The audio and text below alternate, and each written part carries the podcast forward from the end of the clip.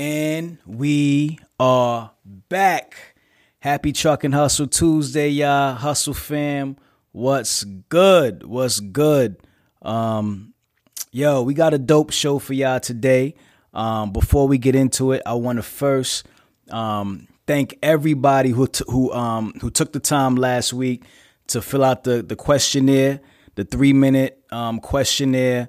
Um, you know, that I that I put out there. You know, I basically wanted to kind of survey everybody, um, ask some questions, get some feedback about you know how y'all feel about the show, what we can do to improve the show, improve the experience, add value to the show. And I got so much feedback, so much great responses, um, and it really really helped a lot, man. So thank y'all.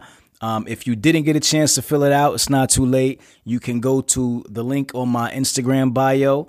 Um, the first the first link in the link tree it says Hustle Fam Survey. Click it, fill it out. Um, you know your feedback is definitely appreciated. Um, you know, next um, I want to you know, damn, give a, a, a, rest in peace, man. Chadwick Boseman. Um, sad, sad, sad loss. Um, this this this uh this weekend, man. Crazy, crazy news, man. Brother, so young um, you know, fighting cancer for four years. But yo, yo, talk about grit, talk about purpose, talk about just having some fight in you, man. This brother was battling in the fight of his life for the last four years and still was out there working, inspiring people, and man, was tight lipped about it, sucked it up, did what he had to do, and just, man, it's amazing, man. It's like it's just a testament to like there's no excuse, man. There's no excuse. If you want it, you gotta go get it, man. You know, and that brother, you know, did more in four years than you know most of us are ever ever have a chance or or um, you know even work to accomplish in a lifetime. So rest in peace to that brother. Um, you know, this was also the second year anniversary of my brother's passing. Um, rest in peace to Big Bamboo. And um, you know, we gonna keep holding it down for y'all down here, man. Alright?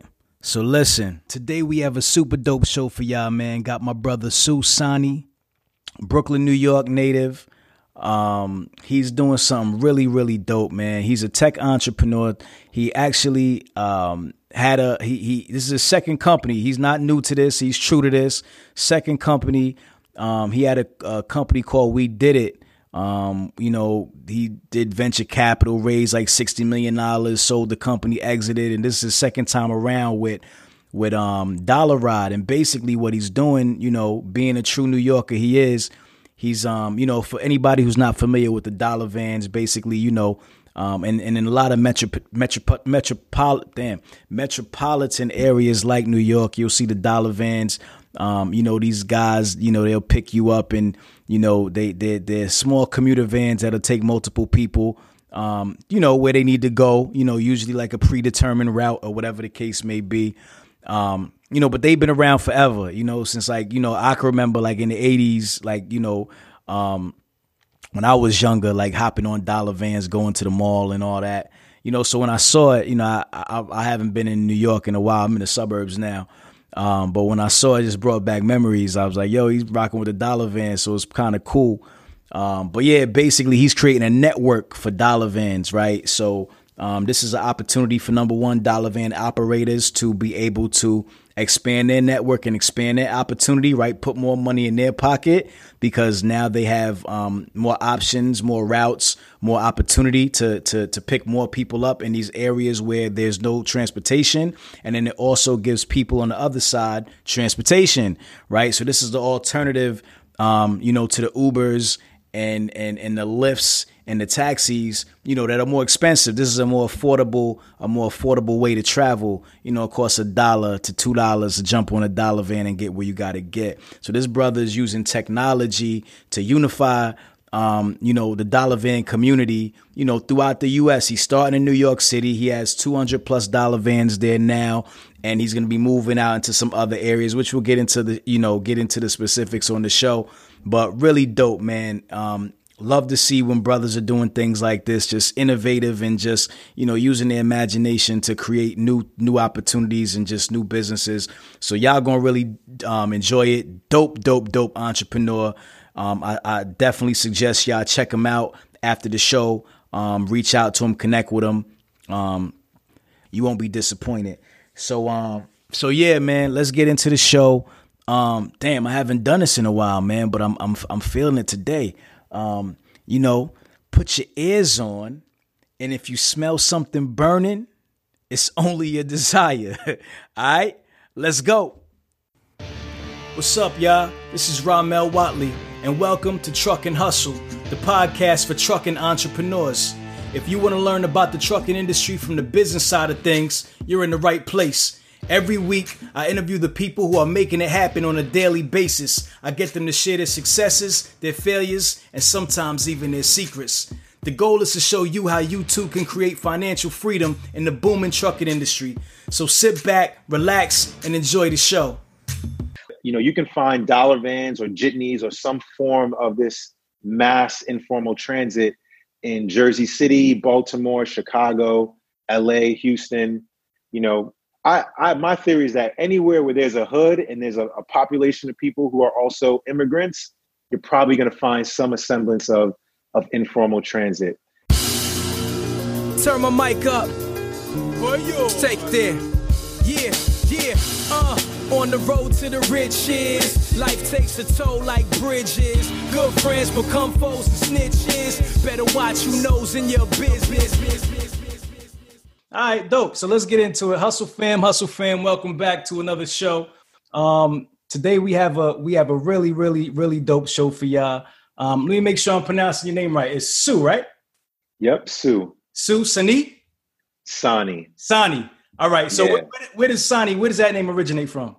So Sanni is Nigerian. Okay. Uh, so my family and I were Nigerians. Uh, my parents immigrated to New York in the 1970s. Okay. Then my sisters and I, we were all born here. Dope, dope, dope. So CEO and um, founder of Dollar Ride, right? Um, yep. Now, Dollar Ride is dope. When I came across Dollar Ride, it, it, it, brought me back to you know my early days in Brooklyn. Um, you know, going to uh, Kings Plaza, you would al- you would always see the dollar vans out there, right? And it was all about dollar vans that everywhere, right? And and a lot of times it's like West Indian guys or Jamaicans or whatever they got the dollar vans, and that was the big thing, you know. So when I saw a dollar ride, I said, "Oh, that's dope!" Like you know, we bringing the dollar vans back. You know what I'm saying? For so sure, um, sure. I was really interested in your story. Um, you know, when I looked deeper into it, you know, I'm saying I saw your brother look like myself you know? So i really wanted to to kind of get to know you get to know your entrepreneurial journey and just learn more about dollar ride so sue welcome to truck and hustle brother. Ramel thank you for having me man. I appreciate the time and looking forward to getting into it. For sure for sure. All right so let's get into it man. Let's start with the origin story man. Talk about a little bit where you're from um, a little bit how you got to where you're at today. No doubt. So um i'm uh you know born and born and raised in brooklyn new york um, like I said earlier, you know, come from an immigrant background. My family's Nigerian, and um, you know, like like all of us, you know, they came here to pursue the American dream, and you know, for me and my and my siblings, that really just meant living in a really strict household where like education was number one, and you know, doing what we could to to create a better life was was exactly what we were focused on. Um, you know, so I, you know, and growing up in New York, I eventually, um, how can I say, like, you know, I lived in East New York, Brooklyn, and in East New York, one of my first experiences with public transportation that shaped my mind on how um, inaccessible it is was when, at seven years old, I had to uh, walk to school or, or find my way to school by myself for the first time. Right. Before then, I was usually going to school with my older sister, who was seven years older, but she eventually had to go. She was ended up going to uh, high school, and now she had a different commute and a different time that she was leaving the home. Um, so I and my younger sister, we had to now go to school by ourselves. And I remember um, waking up at like six in the morning and having to walk to the nearest subway, and that be 25, 30 minutes away. Wow. And I just hated that commute. yeah. You know, you're only seven years old, you're a kid.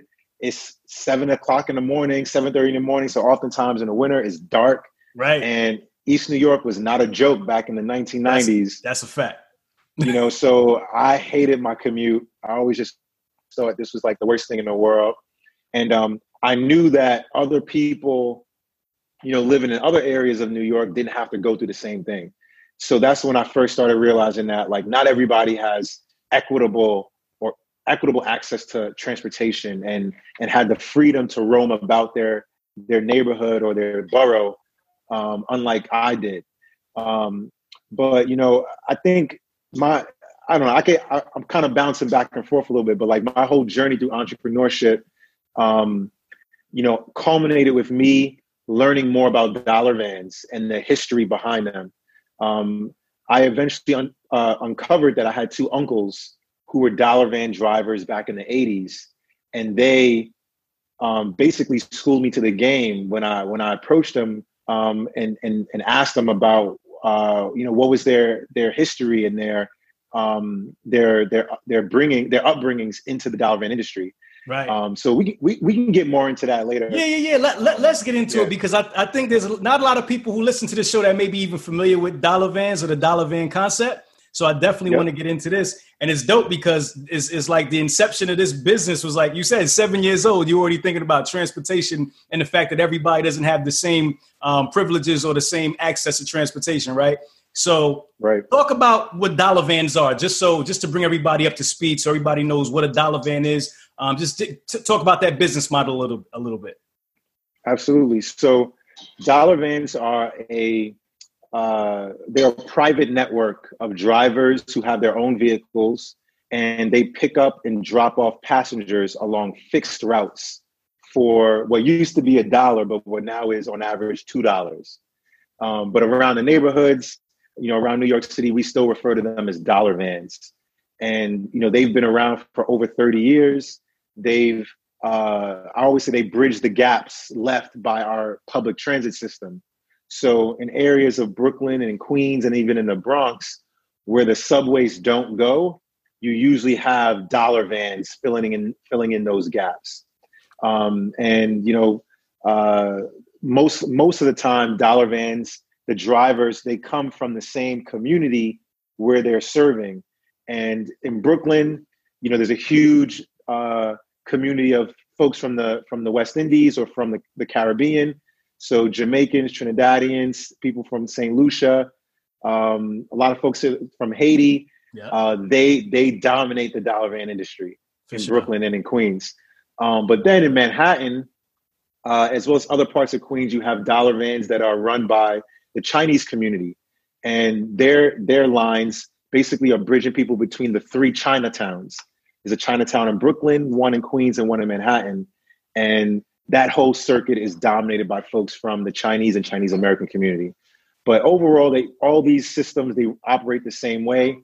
Um, they're cash only right now, and the drivers are all entrepreneurs and, and small business owners. So, you know, much like me and you, they, you know, they're trying to just live the American dream and grow their businesses the best way they can. For sure. What makes a dollar van different from a taxi? Um, so the, the main thing that makes a dollar van different from a taxi is that uh, dollar vans are high capacity vehicles. So usually they transport 15 to 20 people in one, you know, in one vehicle. And they're also are on fixed routes. So just like a bus, they operate the same route every single day. And they rarely, if ever, veer away from that fixed route. Um, unlike a taxi, which usually only seats about you know two to four people. Um, and is also delivering you door to door uh, dollar vans operate very differently and they're, and they're also much cheaper. And and how do they obtain these routes?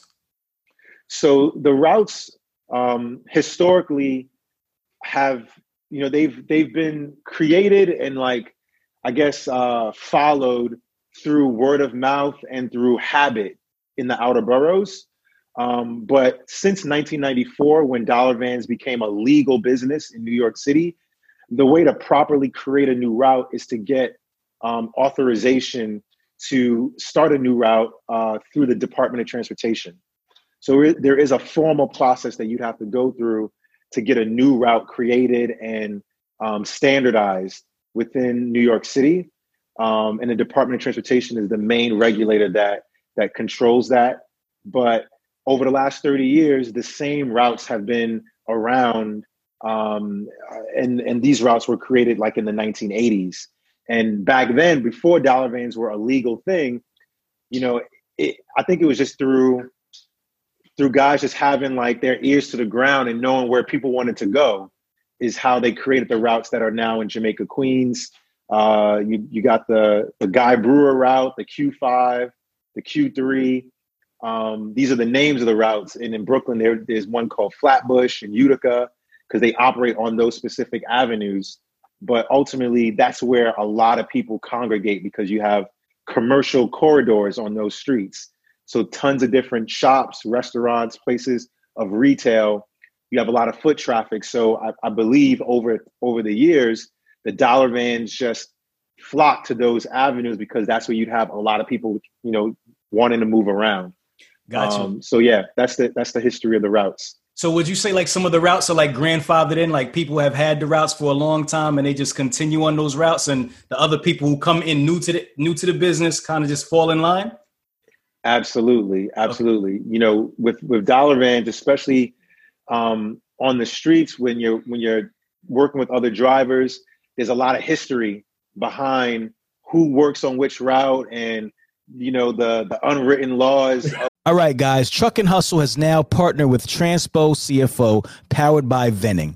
Transpo CFO offers a streamlined monthly subscription for businesses to consolidate their accounting, payroll, and tax needs into one flat monthly rate, saving businesses a tremendous amount of time and money while making their financial operations much smoother for the long road ahead. Check out Transpo CFO in the description below and tell them Truck and Hustle sent you. Now let's get back to the show. The of the of the route Right. So you gotta know you gotta know the game a bit. And right. School you to the game once you once you get on once you get on the route. But um yeah, you know, there's a there's a lot of folks who've been doing this business for, you know, years, if not decades.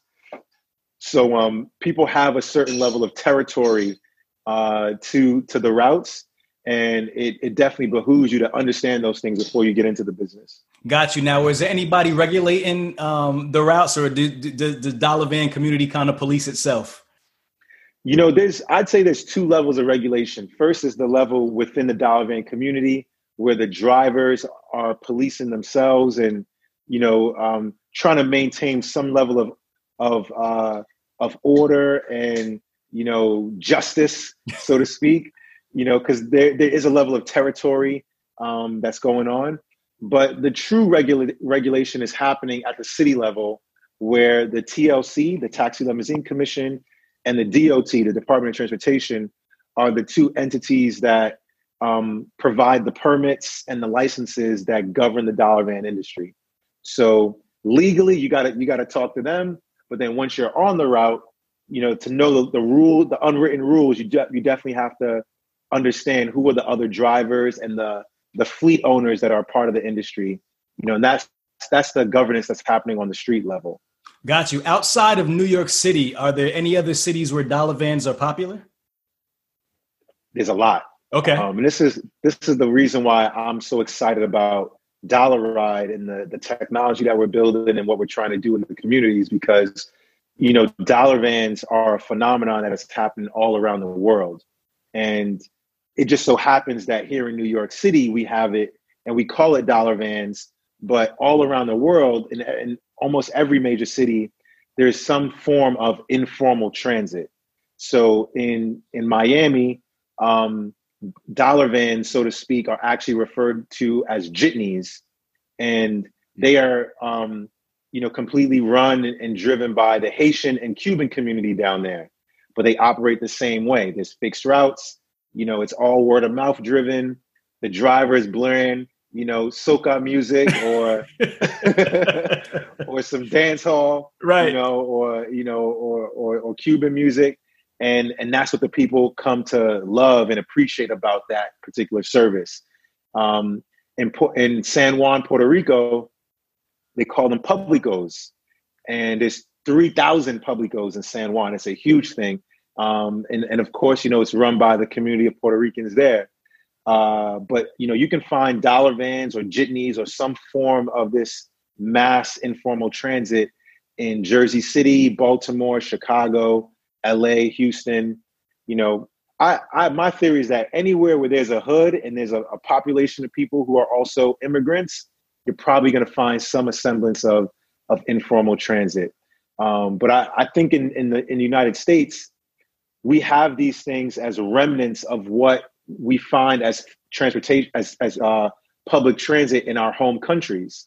So you know, like I said, my family's Nigerian, but in Nigeria, our form of dollar vans are called Danfo buses, and it's the same operation. There's there it's it's just a whole bunch of hustlers, a whole bunch of entrepreneurial guys who bought their own mini buses and they congregate along fixed routes, picking up and dropping off people for the equivalent of a dollar. And in Ghana, they call them trotros. In Nairobi, Kenya, they call them uh, matatus. Uh, in Tel Aviv, Israel, they call them uh, uh, sheruts you know jeepneys in the philippines i can go on and on but it's dope. you know this is this is this is the way of the world you know in in especially in the emerging markets. So um you know my vision for dollar ride my tech company is to unify these informal transit systems and make them more transparent and accessible to people through the smartphone. So um we're starting out in new york city where I, I know it like the back of my hand but for sure we're going to be in other cities in the in the in the years to come.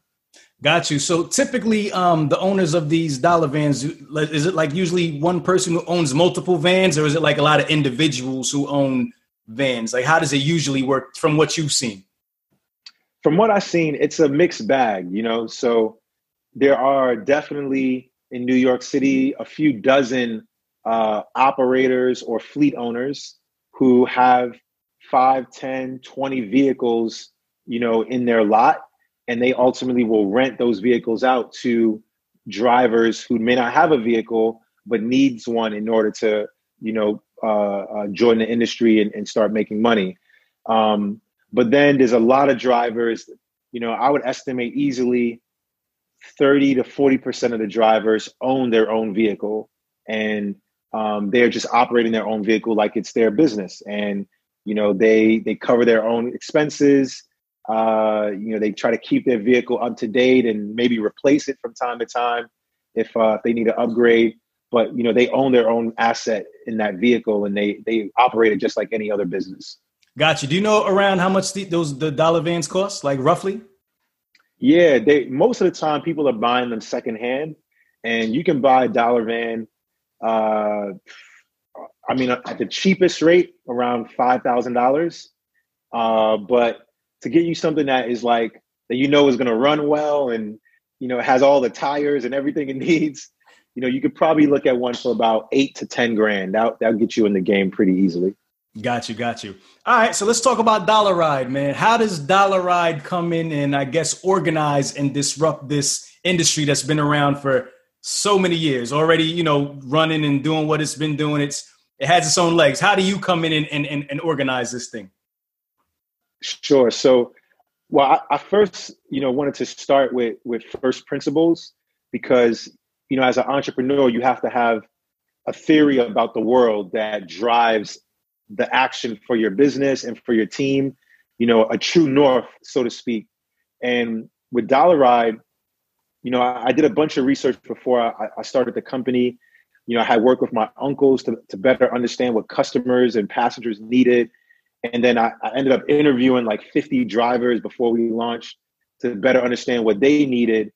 And, you know, some of the things that I learned that shaped what Dollar Ride is now, um, you know, is the following. One, in New York City, over 120,000 people take dollar vans every single day, but there are 600,000 people who live in transit deserts. So that represents a huge gap and, and therefore opportunity to for dollar van drivers and maybe a company like Dollar Ride to build a big business because you have 120,000 people who are already taking the service but 600,000 people are still unserved uh, and still have a desperate need for transportation. So my goal with Dollar Ride is to um, partner with dollar van drivers and redistribute them around the city so that they can pick up those other passengers. Essentially, I, I believe we can grow the dollar van market by five times its current size because there's five times as many people who live in transit deserts who don't have access to a dollar van or can't rely on the city bus or don't even have a subway within a half a mile from where they live. So to me, this is an opportunity for dollar vans to meet that that gap that public transit has left. Um, and then the other things that I learned just by doing research and and working with dollar van drivers over the years is that more than 90% of passengers have smartphones. Uh, more than 80% of passengers use apps like Square Cash, Venmo, and Facebook and Twitter and Instagram. So they, they are already familiar with the types of technology that is part of a ride sharing service like Uber or Lyft, where you're sending payments to the driver to pay for your fare. So, um, you know, to me, these are the ingredients of a more uh, transparent and sophisticated dollar van system that can scale to the needs of our population. Um, so with Dollar Ride, we're we built a product that helps dollar van drivers earn more money by being able to charge passengers off of their credit card or their debit card. But most importantly, we help drivers get access to the new communities that need a dollar van route and where they can pick up new passengers who've never used dollar vans before. Got you. So when you open up more territory, right? How do you yep. control it to where because obviously more territory, more money, these vans are going to want to all try to explore that territory. And like you said, right now they're already territorial, right? So how do you control yeah. it to where everybody is still getting their fair share and everybody's able to eat? That's a great question. You know, uh, philosophically, I believe that the drivers and the community they are they have more than enough tools to govern themselves. So you know, I want to, I'm trying to just empower them to do it effectively. Uh, you know, my, in fact, I'll tell you a really quick story. Um, at one point a few years ago, my uncles told me that the borough president of Staten Island actually invited them and a few other dollar van fleet owners to uh, do a tour around Staten Island to encourage them to come to Staten Island and to deploy dollar vans on the borough. Um, if anyone doesn't know, Staten Island is a community of about 600,000 New Yorkers, most of whom um, can't really rely on public transit because there, there aren't subways in Staten Island and the bus system is really, really sparse. You know, for lack of a better term, it's terrible. Like, you know, it's the you, you can't really take a bus all around Staten Island. So a lot of people are either car dependent or they're just shit out of luck. So the borough president was trying to encourage the dollar van community to operate there so that there, there'll be more public transportation available. But the dollar van drivers and the and the and the, the larger owners ultimately decided that they couldn't really work in Staten Island because there was no guarantee that there would be passengers to take the vans and, and to operate on these new routes. And when I when I when I dug in deeper to understand like why did you need a guarantee, my uncles and and and the other operators they all told me that in this type of business because it's cash only you know every minute you spend in a new area trying to promote yourself is a minute lost where you could have been making money on flatbush right. or on utica or on in jamaica queens where you know there's passengers there every single day so that made me realize that there needs to be some other mechanism for promoting dollar vans that isn't on the on the dollar van driver's shoulders. You know, we want to take that burden off of him so that all he needs to do is focus on driving, picking up passengers, and delivering a great service. So for Dollar Ride, what we do is we we do the marketing for the driver and we make it easier for them to govern themselves. So when we find a specific neighborhood that needs better transportation, we take it upon ourselves to put up the money and the resources to do marketing on that neighborhood and and we create the route that we know will be effective for transporting passengers and providing the driver with enough income to warrant his time. Um, a good example of how we've done this in Queens, uh, I basically um, provide a service to uh, uh, businesses and local government agencies where they will pay for Dollar Ride to create a new route in a specific neighborhood.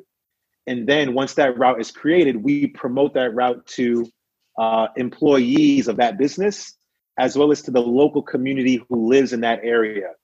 So now the essentially the business is paying Dollar Ride to create this new route, but then we make the route accessible to everyone in the area. So here's a model where the promotion and the creation of this route doesn't fall on the shoulders of the dollar van driver. It comes from some other business, but ultimately the entire community is able to enjoy this new route and get access to public get access to a new transportation service via dollar vans. Does gotcha. that make sense? Yeah, it definitely makes sense. Definitely makes sense. Um, so because this is a, a, a two-sided marketplace, right? You have the dollar van operators, mm-hmm. and then you have the the the people that you want to expose to the dollar van industry. How are you going about as right. far like how are you going about getting the word out to these two sides of the market? Sure. So with dollar van drivers, we meet drivers where they're at. You know, there was times over the last couple years where I would literally spend several hours every single day for weeks on end on Flatbush Avenue, on Utica, at Remsen, like anywhere where there's a dollar van route, I'd be there talking to drivers, showing them the app, introducing them to the idea of using an app to build and to grow their business. Um, so that's one level of it in terms of recruiting drivers. We just go and meet drivers and talk to them. Another level is working with the fleet owners or the operators. Essentially, whenever you work with one operator, you you could get access to dozens of drivers all at once. So that's one may, that's one way we've been able to grow Dollar Ride really quickly. We've partnered with some of these operators, and they've basically given us access to all of their drivers. Um, but I think really the most effective way of of you know getting drivers to work with us has been showing them the money. You know, literally putting them in the opportunity to make more money through Dollar Ride. Um, I've done this for the last couple years, where uh, the la- over the last two years, there's an organization called Kwanzaa Crawl, um, and it's run by these two uh, these two sisters, these two um, super smart, very entrepreneurial black women uh, in Brooklyn who, on the first day of Kwanzaa, which is the 26th of December, they run a borough-wide bar crawl where, in support of black-owned bars, they organized like 4,000, 5,000 people to do a bar crawl, visiting these black bars, buying drinks, having a good time, and ultimately generating over a hundred thousand dollars, I think over hundred fifty thousand dollars each year for these black businesses. They've been doing this for like I think four or five years, but over the last two years, they they hired me and Dollar Ride to um, organize dollar vans transporting people in between the bars. So on this one evening, we would transport, you know, 800, 1,000, 1,200 people. And by that, by doing that, we are now exposing more people to dollar vans and how they operate, as well as Dollar Ride as a technology company, all in support of local Black owned businesses. So um, here's just like another mechanism that we've used to expose people to the dollar van service and uh, more importantly, put more money in the in the pockets of dollar van drivers without Dollar Ride, that would have been an event that they would have never known about or been able to participate in. So um, ultimately, we're just trying to do more and more of these things. You know, put these assets and the drivers who own them uh, to work and essentially give them more more money in their pockets. Got you, got you. And how many um, vans do you guys have on the platform now? Right now, we have over 200 vans and drivers who signed up. Uh, we're only about two and a half years old. Um, but yeah, the I've been really, how can I say, like uh, I'm surprised at the at the response that we've gotten. Um, you know, from the dollar van community, there's definitely a lot of people who are who are with the cause and you know want to see us succeed. And I think the best thing is that you know word of mouth is starting to spread. A lot of drivers are introducing the app to other drivers and and now the the whole flywheel is starting to take place where we're growing faster than our marketing efforts, you know, would have would have expected us to. So um, I'm sure by the end of this year we'll probably have, you know, 300 maybe 400 drivers, considering how fast things are going right now. Got you. What do you think has been your biggest challenge in building the business so far? That's a great question. Um, I think besides my own patience, uh, you know, because you you you feel like you want to be at step ten where you know you got to crawl before you walk. Um, so I'm I'm very impatient about how quickly we we need to operate and things that we need to do.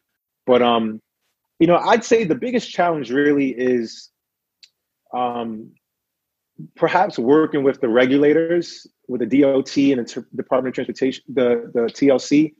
Um, unfortunately, dollar vans or, or commuter vans is, is, how they refer to us are a very very small part of new york city's transportation ecosystem so when you think about like how the tlc or the department of transportation has to allocate their resources and their time you know they have taxi cabs the yellow cabs it's like 80000 yellow cabs then they have Ubers and Lyft. There are, I don't know, over 100,000 of the Uber and Lyft drivers now. And then they have the city buses and the subways, all of whom transport millions of people every day in, in aggregate. But then you have dollar vans where there's about 500 legal drivers. And like I said earlier, 100, 100 a little bit more than 100,000 daily passengers. We are a small number compared to the larger number of people who are are being who are moving about uh, throughout New York City. So, you know, long story short, the, the, the city just doesn't put enough resources into protecting drivers and making sure all passengers are safe. Um, they don't have enough uh, people doing enforcement on the roads to make sure that the legal drivers are getting their fair share of the market and that the illegal drivers are uh, you know, being shown the way to legality and and and, given the, the right, you know, tools to become compliant. So the lack of resources going into the dollar van industry makes it hard for drivers and even for a tech company like us to expand as quickly as we want to. So I think that's the thing that's been a bit challenging. But um, you know, it's not something that I think is going to really stop us. And it's definitely ways to get around those challenges and to persevere. But um, you know, hopefully things will get better over time, especially as more people start using dollar vans. Got you, got you, got you. And this isn't your your, your first rodeo, right? I mean, you've been an entrepreneur for, for quite some time. Um, let, let, us talk about your your your your your, your history a little bit because you you've had other businesses as well, right? You've been involved in some other startups. That's true. Talk talk about that a little bit.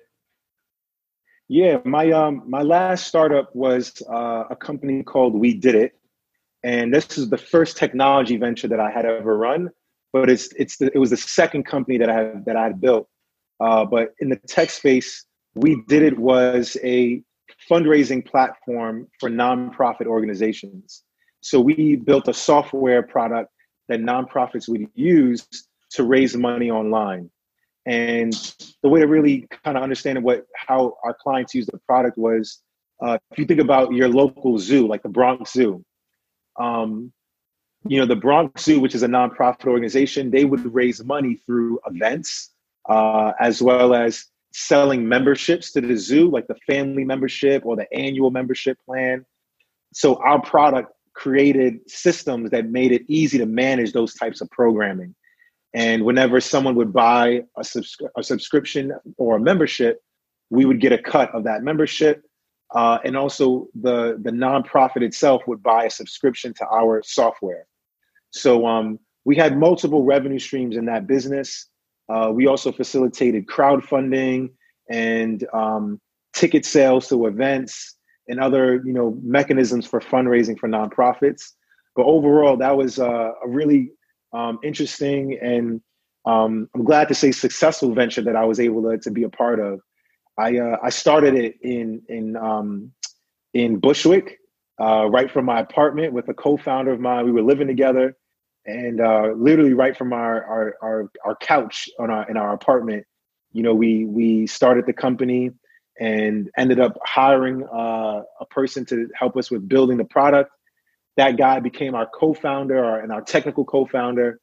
And over eight years, we built the company from the ground up and, and ended up uh, selling it last year in June to another business called the Allegiance Fundraising Group. So um, I was blessed to see the full circle of starting a company from the ground from the ground up building it, scaling it, you know, growing your team, raising capital from investors, and then eventually being able to get acquired by a larger business uh, after eight years of blood, sweat, and tears. That's dope. That's dope. What lessons did you learn um, from We Did It that you've applied now into Dollar Ride? Um, well, the first lesson and, the, and, probably the most important one was uh, you got to have the best team possible and really focus on hiring and and partnering with people who um, see the vision and who you can trust and have the complementary skills to make your vision come true. Um, this was something that I probably didn't do as good of a job in my first venture or in, in previous ventures in the past, but I think I got right with we did it, and then I and I and I definitely think I've gotten right with Dollar Ride. So, um, you know, an example of that is, you know, if we did it, um, my two co-founders one was another guy who uh, was an uh, an excellent salesperson and and and marketer, and he was way better than me at, at those skills.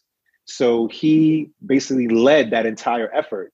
Anything that had to do with sales and even some levels of marketing the company, he just took that whole responsibility off my shoulders. And then the other co-founder was an engineer. He could build the product from start to finish and he took that whole responsibility off of my mind as well. And as we grew as a company, he hired other engineers. He was able to train them and, and build a whole engineering culture within our business. And because I wasn't an engineer myself and had no idea how to build software, I had to really trust him and and give him the freedom to build the, the his side of the business in the best way he could. So um, you know, those are things that I, those were lessons that I learned that definitely um, made it possible for us to build a successful company. And similarly at Dollar Ride, you know, I needed a counterpart on the tech side that could just run with the business. Um, and that's the reason why I partnered with a guy named Chris Coles. He's another brother, uh, you know, lived in New York, went to school in New York, um, but more importantly, was a very, very talented engineer and had experience building products, especially with tech startups.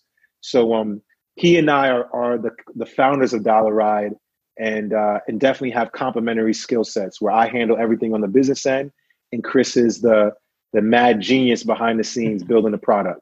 Got you. Speaking of the product, can you just take the audience through exactly how the product works? Because I know we talked about the business model, but step, you know, step by step, what's the experience when you log on to the app? So, you know, from from both sides.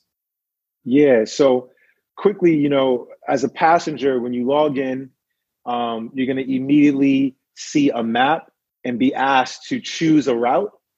And that basically will give you a chance to select a route that is nearest you, uh, where you can find a dollar van driver and, and basically get picked up to head to your destination.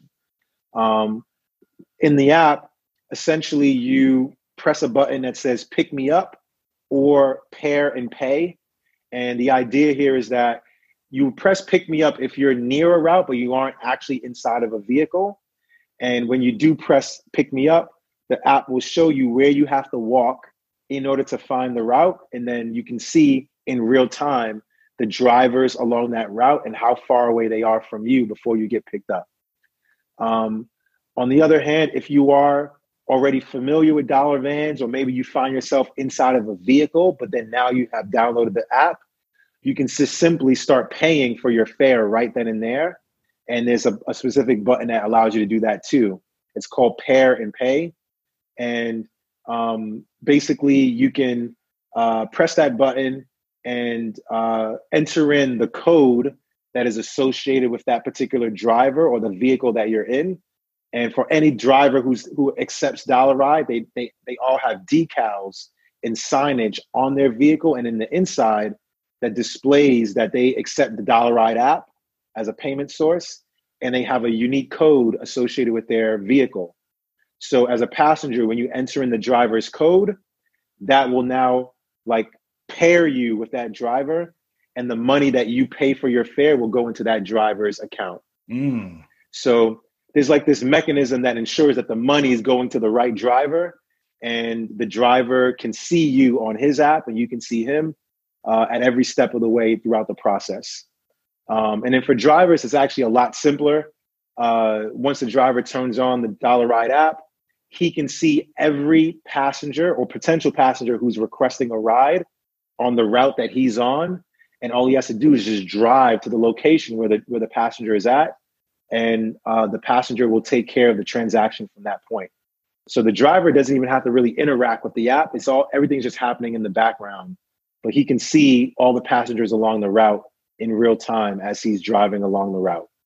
Got you. That's dope. Is there a way for like um, a user? Let's say you know I I take a trip. Um, is there a way for me to like share the trip that I took with another user? Let's say somebody else is going to be coming into town, and I want to say, hey, look, this dollar van will be here at this time. This is a trip that I took. Is there a way to like do that, like communicate between users of Dollar Ride? Uh, good question.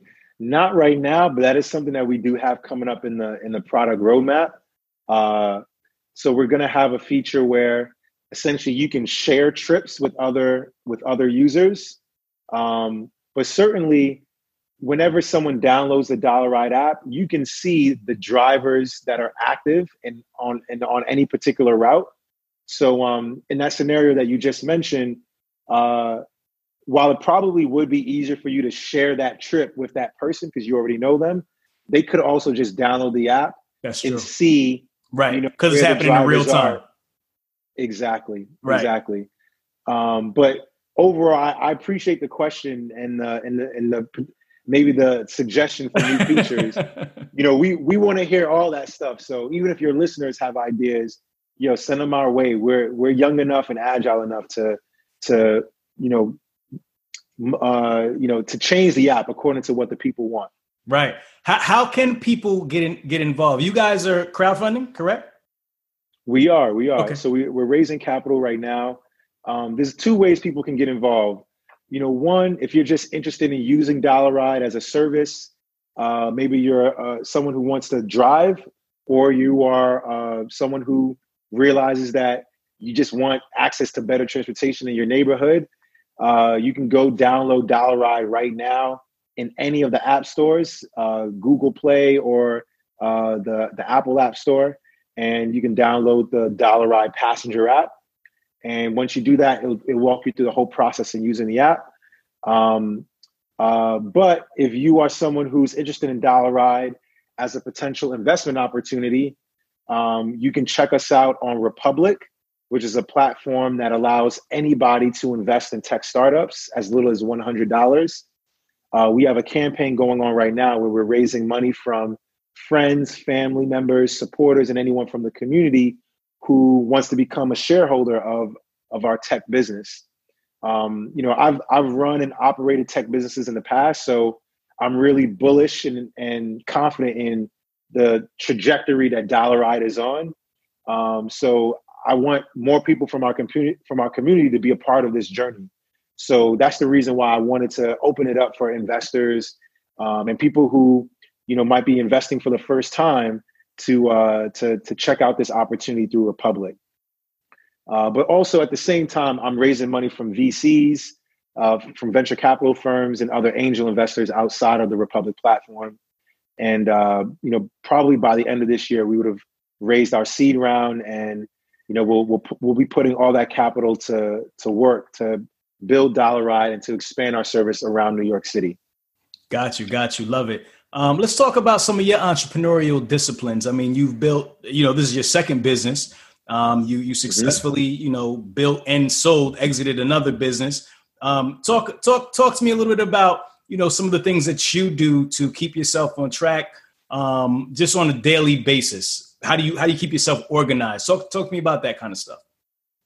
Yeah, well, um, I definitely use a few tools to organize my day, um, but then uh, so I'll talk a little bit about the tools, and I'll just also talk about other resources that I think other entrepreneurs should um, obtain or or build in order to you know be on top of their game as they try to build their companies or uh, you know execute their ideas. So when it comes to like my tool set, um, Google Calendar for one, everything is scheduled, um, and it's just me trying to be disciplined with my time. Uh, but then I use Trello, uh, which is an app that has a, a Kanban board, or it's like a visual representation of um, tasks that you need to get done, where you can put it in order of like things that are um, to do, things that are in progress, and then things that are done. And that basically helps me organize many projects or tasks that I'm doing in stages that help me see, uh, you know, what things um, are still pending or things that I have not yet done or things that are in the pipeline. So um, you know, for me, because I'm a very visual learner, I use this to just organize all the thousands of things that you have to do as a founder and as an entrepreneur. Um, and I refer to this task board every single day. Um, and then, uh, you know, I use LinkedIn, AngelList, and I'd say LinkedIn and AngelList are probably the two platforms I'm on the most. I'm probably on LinkedIn more than any other social networking platform. Um, but ultimately, I'm just trying to make connections to people who I think can be useful and helpful in our journey um, as we build Dollar Ride. So um, I always encourage people to connect with me on LinkedIn. And then I actively use LinkedIn to search for people that I'd like to hire, people that I want to partner with, um, people that I want to introduce to Dollar Ride, or folks that I think I can be helpful to. So, um, you know, for anyone who's watching or listening, you know, LinkedIn is like becoming the new, in fact, or like the digital resume. So you should always make sure your LinkedIn profile is up to date. I think there's like 400 million people who use it, most of whom are in the US. So if you're in the professional world, you might as well have a profile on LinkedIn because it definitely is, is a way to, to, to grow and build your circle. And then with AngelList, AngelList is probably the best platform for hiring tech talent and connecting with angel investors, people who can invest in your company. So um, I have an active profile there, and that's where I put a, prof- a company profile for Dollar Ride and my other business, my last business called We Did It. And you know, through AngelList, we've been able to hire people, find investors, as well as display our opportunity to the to the broader public. So um, in essence, use as many tools as you possibly can to just make sure that you are you're you have your arms open to the to the opportunities in front of you. Yeah, man. I, I gotta say, LinkedIn is a jewel that people sleep on heavy, man. Like, listen, yeah. everybody, make sure you have a LinkedIn account. There, I, I, like to always say, like, you know, like Instagram and Facebook, all that is cool for connecting, but when when you're trying to get to the money, LinkedIn is where the money's at. Absolutely. LinkedIn Absolutely. is where the money. That's where the money is playing. So if you want to connect on a professional level with people, LinkedIn is where it's at, man. I mean, I'm, I'm, i was even late to LinkedIn, but since I've started, you know, expanding my network on LinkedIn, I've just connected with so many different people, and it's been awesome. So yeah, what he's saying about LinkedIn, make sure you have a LinkedIn page for sure. And I'm and a lot of the listeners already do, but if you don't, get get on LinkedIn for sure. Absolutely. Um, and then, you know, I think the the one thing I can share that's a sort of like a hack of mine is um, really like joining as many relevant affinity groups uh, that are all hosted online. Um, a good example of this is like meetup.com. You know, meetup is probably more challenging to to to to use right now because we're we're all doing social distancing. A lot of people are working from home. But you know, outside of the pandemic, meetup.com is a platform you can use to find like-minded people who essentially meet up periodically to discuss and work on things that they care about. So there was a point where I would search for um, mo- mobile engineers or people who are interested in web development, and I would find people who or, who organized meetup groups in Brooklyn um, who were black, and they wanted to meet up with other people who are also web engineers or web developers in Brooklyn to talk about topics related to web development. And you can do that for any topic, including raising capital or finding a co founder or generating a new business idea. There's millions of people who use these types of platforms just to find other people like you. So once I realized that, I would lean on using these pl- platforms to just get myself into circles of like-minded people. Um, and this is how I would basically build a network of folks that I can rely on and I can tap into when trying to obtain resources to build my company. Um, so, you know, there's there's probably more of that stuff going on now where people are congregating online since we can't meet up in person as easily. Right. And uh, I would encourage listeners to to be aggressive at at participating in those types of forums because um, that's how you can really get outside your immediate circle and start you know rubbing shoulders with people who can really make a difference for your ventures. For sure for sure. What about personal development? Are you a reader? I am but i would say um, more what's more true is that i'm a listener. So instead of reading books i i i'm literally listening to like five different audiobooks and I subscribe to like 50 different podcasts. Got you. Got you. Got you. Give give the audience a, a good a good audiobook to go check out. One one, one oh, that life changing for you.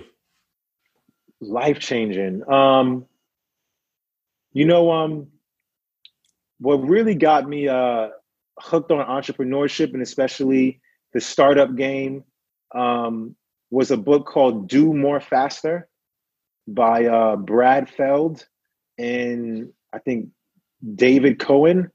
These are the two guys who were uh, founders of um, an accelerator program, and they're also our angel investors. But they're they're famous for founding a program called TechStars, which is a global accelerator program. They have programs or, or cohorts in just about every major city.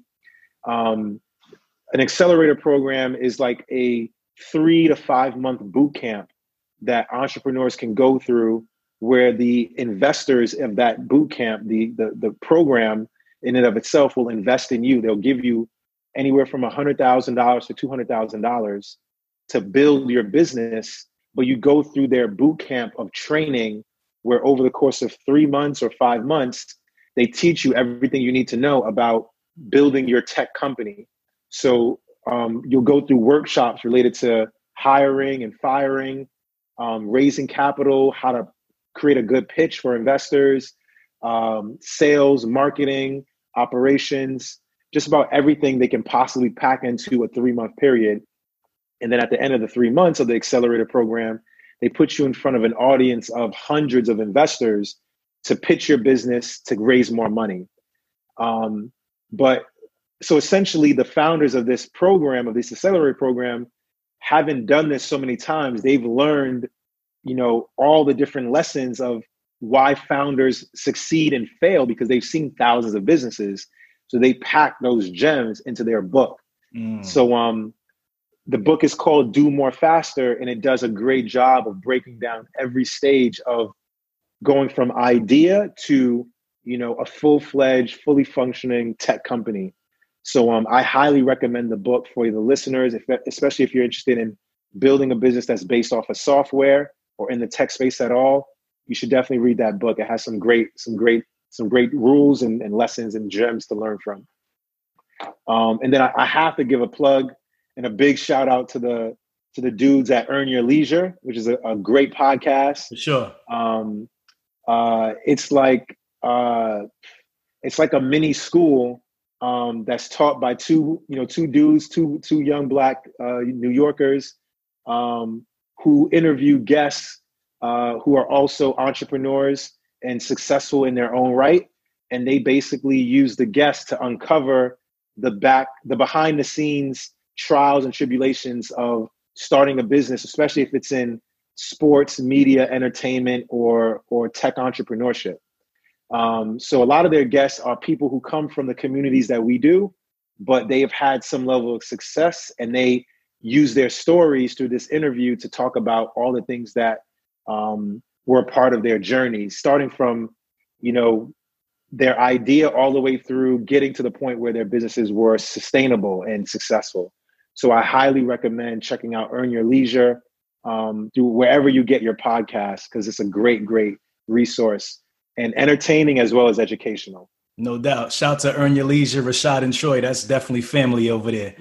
Those those those guys yeah. are doing their thing. They're they're actually trailblazing the way for podcasts and, and they open up a lot of doors. You know what I'm saying? Especially on the financial literacy front. Because we there's a lot of yep. podcasts out there for people that look like us, but it's more so on the entertainment side. You know, laugh, laugh, ha ha, joke, joke. But as far as covering, you know, the stuff that we need to actually grow and progress as in a community, you know, it's not a lot of podcasts like that out there. So definitely big ups to them. Um. Three, three, three to five years. Where do you see yourself, and where do you see uh, Dollar Ride? Well, in, in three to five years, um, my goal is actually to make a couple hundred people millionaires in Brooklyn, New York. But let's say maybe Brooklyn and Queens, because a lot of people are joining Dollar Ride from all over the all over the boroughs. But I want to use Dollar Ride as a vessel to create wealth in our communities. Um, you know, in my last company, we did it. Although we were able to exit, and you know, I made money. My my my co-founders and my investors, we made money. We were the only people who made money. right, right. you know, and it takes a village to raise a child. Um, the same thing you can say about building a, a great company. Uh, but when we exited that business, it was really just a very closed circle of people who who were able to come out with a, a nice return. And um, I had a conversation with my cousins one day, and they were like, "Yo, Su, like, I'm so proud of you that you were able to do this. Like, you you built a company. We re- we remember when you were, you know, were just doing this thing back in the day, and we had no idea what it was, what was what was going to become of it. Um, but like how can we get involved next time? Like i wish i, I would have known that this was the outcome because i would have invested in you. Right. And that's when it just clicked to me like yo like i need to do a better job of bringing my people along with me in this journey especially if i'm confident that i can bring it to the heights that will make a return for all of us a financial return. So with dollar ride in three to five years i'm i believe that you know this is going to be another venture that uh, will either get acquired or maybe we can be on our ways to an IPO, you know, some some sort of liquidity event. And because of that, I want to bring as many people along um, in this ride as possible, uh, with the with the hopes of making a lot of people millionaires. So um, that's that's my goal within the next three to five years. uh, personal goal with with Dollar Ride as a business in five years for sure, we should be in dozens of, of cities around the US and definitely within New York will be um, the primary way people will access dollar vans. Um, so I can imagine 2,000 or more drivers using the app and us having uh, 40 to 50 routes all around New York City where 500, 600,000 New Yorkers should be able to use Dollar Ride to access a dollar van to go to school, to go to work, to go to the hospital, or just to you know go visit friends and family. Got you. Where do you where do you plan to go after New York City? Um, it's a it's a toss up, and we argue about this internally.